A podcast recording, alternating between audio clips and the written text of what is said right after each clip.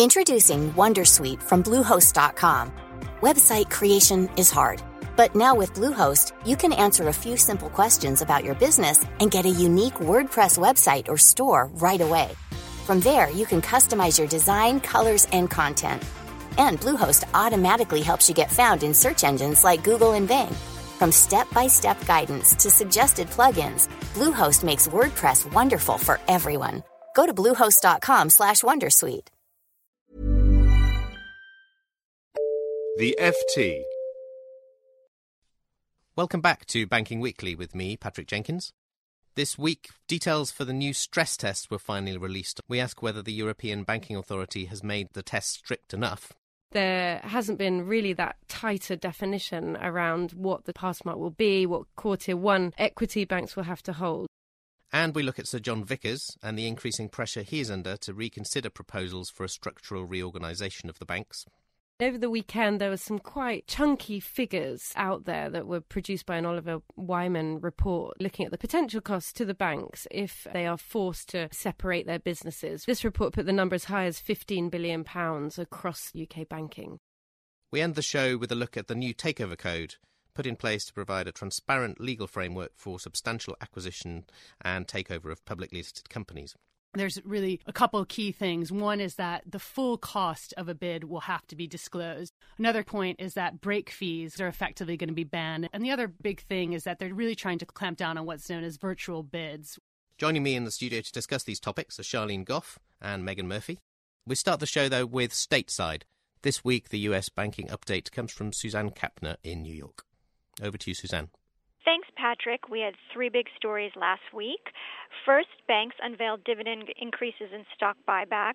Two, Galleon, the insider trading case, was in the headlines again. And three, the Federal Deposit Insurance Corporation sued former executives of the failed Washington Mutual Bank.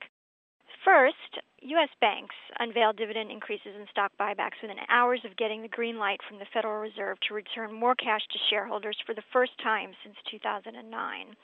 19 institutions were probed by the Fed as part of its comprehensive capital analysis and review. And JP Morgan, Wells Fargo were among the banks to lift their quarterly dividend payments. Goldman Sachs won approval to buy back 5 billion preferred shares the bank had issued to Warren Buffett's Berkshire Hathaway during the financial crisis. Second, the Galleon insider trading case remained front and center in the U.S. news last week.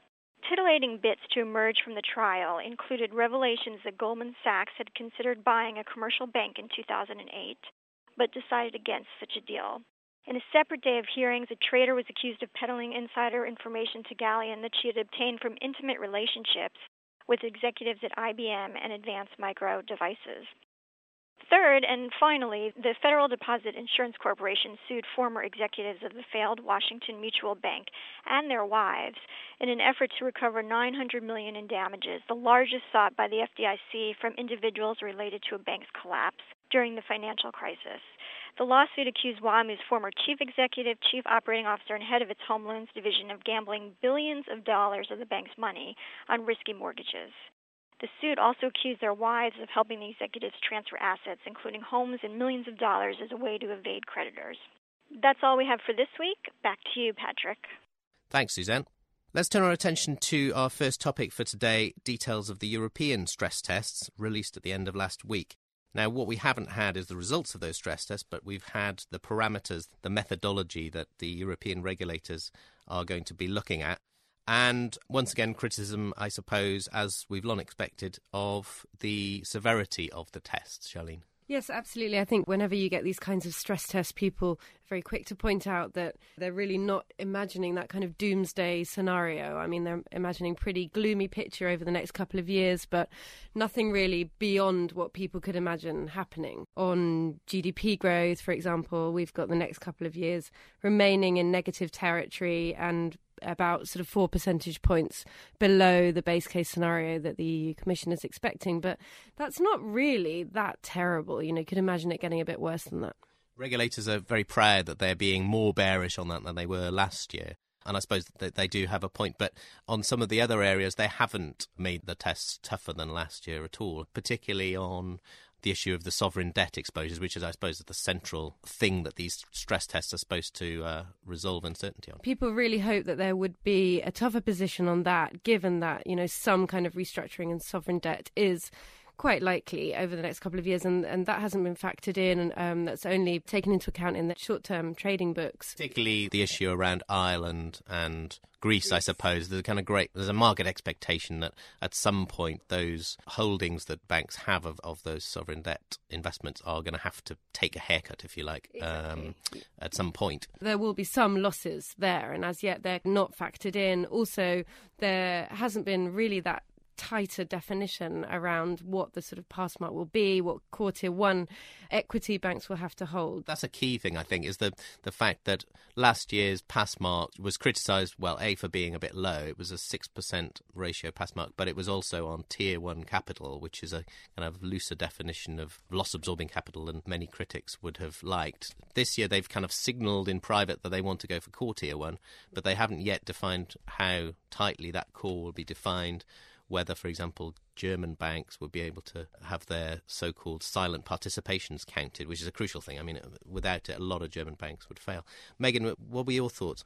Some of the more interesting commentary I saw this morning, which I think came out of Barclays Capital, was just discussing this whole issue, which we talk about all the time, but the interconnectedness of the European banking system. And it's still the stress test really failing to tap into that in terms of if you look at a bank like HSBC, which would have a big exposure to Credit Ag in France, but then Credit Ag will have a huge exposure to National Bank of Greece, and that what they really need to find is a way to actually me- measure the hit on HSBC should there be a default you know, on National Bank of which then a Paris Credit Ag, which then has a follow-on knock-on effect on HSBC. And, and that I think is a really interesting point is that while in isolation all these elements can be either ramped upwards or, or toned back downwards depending on economic, macroeconomic predictions, it still doesn't address the sort of interconnected of all the banks and how dependent they are across Europe in everyone functioning at a certain level. That's probably the kind of thing that is a nightmare to model. And if we can't even get it right on the distinct, kind of discrete bank basis, then goodness knows how complicated that would prove. But I think that absolutely right. In, in, a, in a real crisis, that's what leads to things getting out of control, as, as 2007 2008 showed. Let's move on to the Banking Commission and Sir John Vickers, who in only a few weeks from now is going to be releasing his interim report on what he thinks should be done to restructure the UK banking system, make it a safer place to operate and safer for the taxpayer as well. Particularly, I suppose he's looking at two broad areas. One is the kind of competition on the high street, but the, the main area that's more contentious is how do you make retail and investment banking under one roof safer? Sharlene, there was quite a lot of chatter in the weekend press around what he's thinking and also what the banks are doing to try and lobby against his thinking. Some may be less well informed in speculation than others, but what is your sense of where things are going? Well, I think we're going to see a sort of constant stream of speculation um, over the next few weeks, as you say, building up to the sort of first full report that we get into um, Sir John Vickers' thinking next month. I mean, over the weekend, there was some quite chunky figures out there that were produced by an Oliver Wyman report. And these were really looking at the cost, potential costs to the banks if they are forced to effectively separate their businesses without physically splitting them, so if they have to capitalise them separately. And this report put the number as high as £15 billion across UK banking. Was that an accurate figure? Well, we... no, I think that was quite inflated, and definitely the word that we've been hearing back from people close to the Commission and even close to the banks themselves, saying that actually that is not a credible figure, it's not likely to be that high it is likely to be billions. And we heard from RBS a, a, while back that they foresee a scenario where it could be sort of higher than four billion pounds for them, but they would be one of the worst hit uh, banks. So I think would be sizable, but I don't think that kind of figure is likely, and that I think would sort of send a great deal of panic in the market if it thought that kind of damage could could be done to the industry. The other predictable theme that came up in the weekend press was the idea that, you know, if life became too hard here and, and restrictions were too onerous, then banks would relocate abroad. Megan, this is something that you've looked at uh, over the months and years, particularly HSBC and, and Barclays threatening to move in more or less clear terms to New York or Hong Kong, respectively. Is it any more credible a threat now, do you think?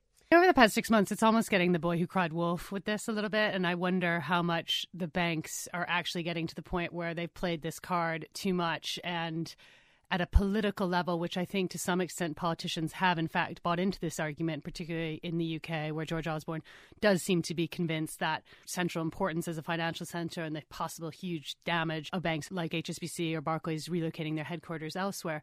But at the same time, the actual logistics of moving domicile is just extraordinarily complex, hugely expensive, hugely time consuming.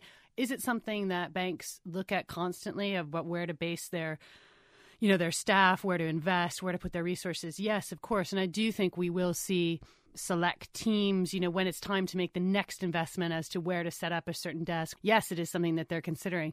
But in terms of anyone picking up and moving entire sticks to Hong Kong or Singapore or New York, we are just not there. I mean, I was in a conversation today with someone who just said they are only getting credibility on this argument because no one yet writes exactly how difficult or quantifies how much money it would cost for them to do it. And I think if there was one British bank that was most likely, then it would be Standard Chartered over either Barclays or HSBC. That would be a lot easier for them, seeing as that they already have sort of 90% of the business outside the UK. But even they are committed to London for the foreseeable future, and they repeatedly say so. So I think any chance of anyone moving is, is very slim. I'm sure we're going to hear a lot more wolf crying uh, over the coming months. But let's move finally to the topic of the takeover code, which Megan, I know you've been looking at today, the n- new takeover code for publicly listed companies. Are things very different from the old way of doing things according to the new code? This all came out of the very controversial takeover of Cadbury, the iconic English chocolate maker, by Kraft Foods. And sort of some of the machinations that went on around that led to a political and to some extent a public outcry in the UK over some of the tactics employed. And in particular, it was Kraft's assurances that they would keep open a certain factory in the UK that they then subsequently closed after the deal was completed. And that led to politicians saying we really need to look at when we have hostile bids for companies companies, tightening up the rules around hostile bids and making sure that there's not too much of a tactical advantage on one side over the other. The UK Takeover Code is one of the most lauded in the world. It's widely seen as rules that operate very efficiently on both sides. So I would characterize these changes, while important, as minor tweaks to the existing regime. And in particular, there's really a couple of key things. One is that the full cost of a bid will have to be disclosed. And this is designed so that shareholders, whether or not a bid succeeds or fails, don't then all of a sudden see fees which can range, you know, in hundreds of millions on big deals for the investment banks, the lawyers, the PR people who help facilitate these kind of deals that they add on to the cost of what, you know, what is a 10 billion bid is suddenly 11 billion when all fees are included. So it's, it's designed to give a little bit more transparency to shareholders.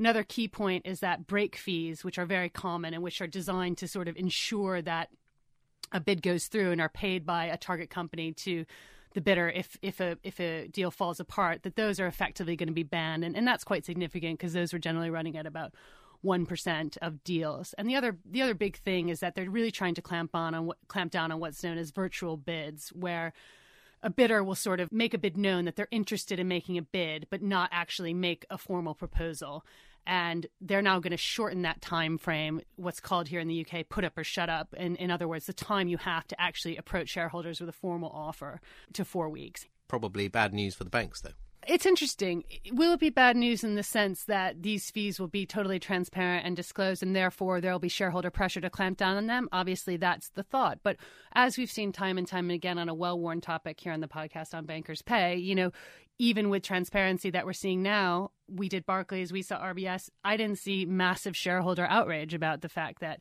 two of Barclays' senior investment bankers are taking home 80 million in a year. You know, one would hope that, and I think that's the way that regulators, you know, are thinking that transparency will lead to shareholder pressure or shareholder agitation or at least shareholder knowledge. But have we seen it come through in practice? And some things, not yet. So and arguably in certain circumstances the opposite happens where you get pay inflation Absolutely. and therefore presumably potentially fee inflation when rivals see what others are getting paid. Absolutely. And and it's just you know we're we're heading for what looks like a pretty significant uptick in M&A activity. You know we have the 40 billion telecoms deal announced yesterday.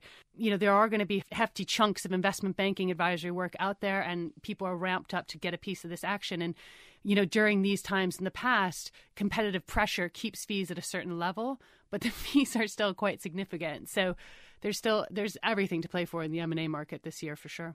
On that note, unfortunately, we've run out of time. So all that's left for me to do is to thank Sharlene and Megan in the studio and Suzanne in New York, and to thank you for listening. Banking Weekly is produced by LJ Filotrani. Until next week, goodbye. For more downloads, go to ft.com forward slash podcasts. Shopify helps you sell at every stage of your business. Like that, let's put it online and see what happens stage. And the site is live. That we opened a store and need a fast checkout stage. Thanks. You're all set. That count it up and ship it around the globe stage. This one's going to Thailand. And that, wait, did we just hit a million orders stage? Whatever your stage, businesses that grow grow with Shopify. Sign up for your $1 a month trial at shopify.com slash listen.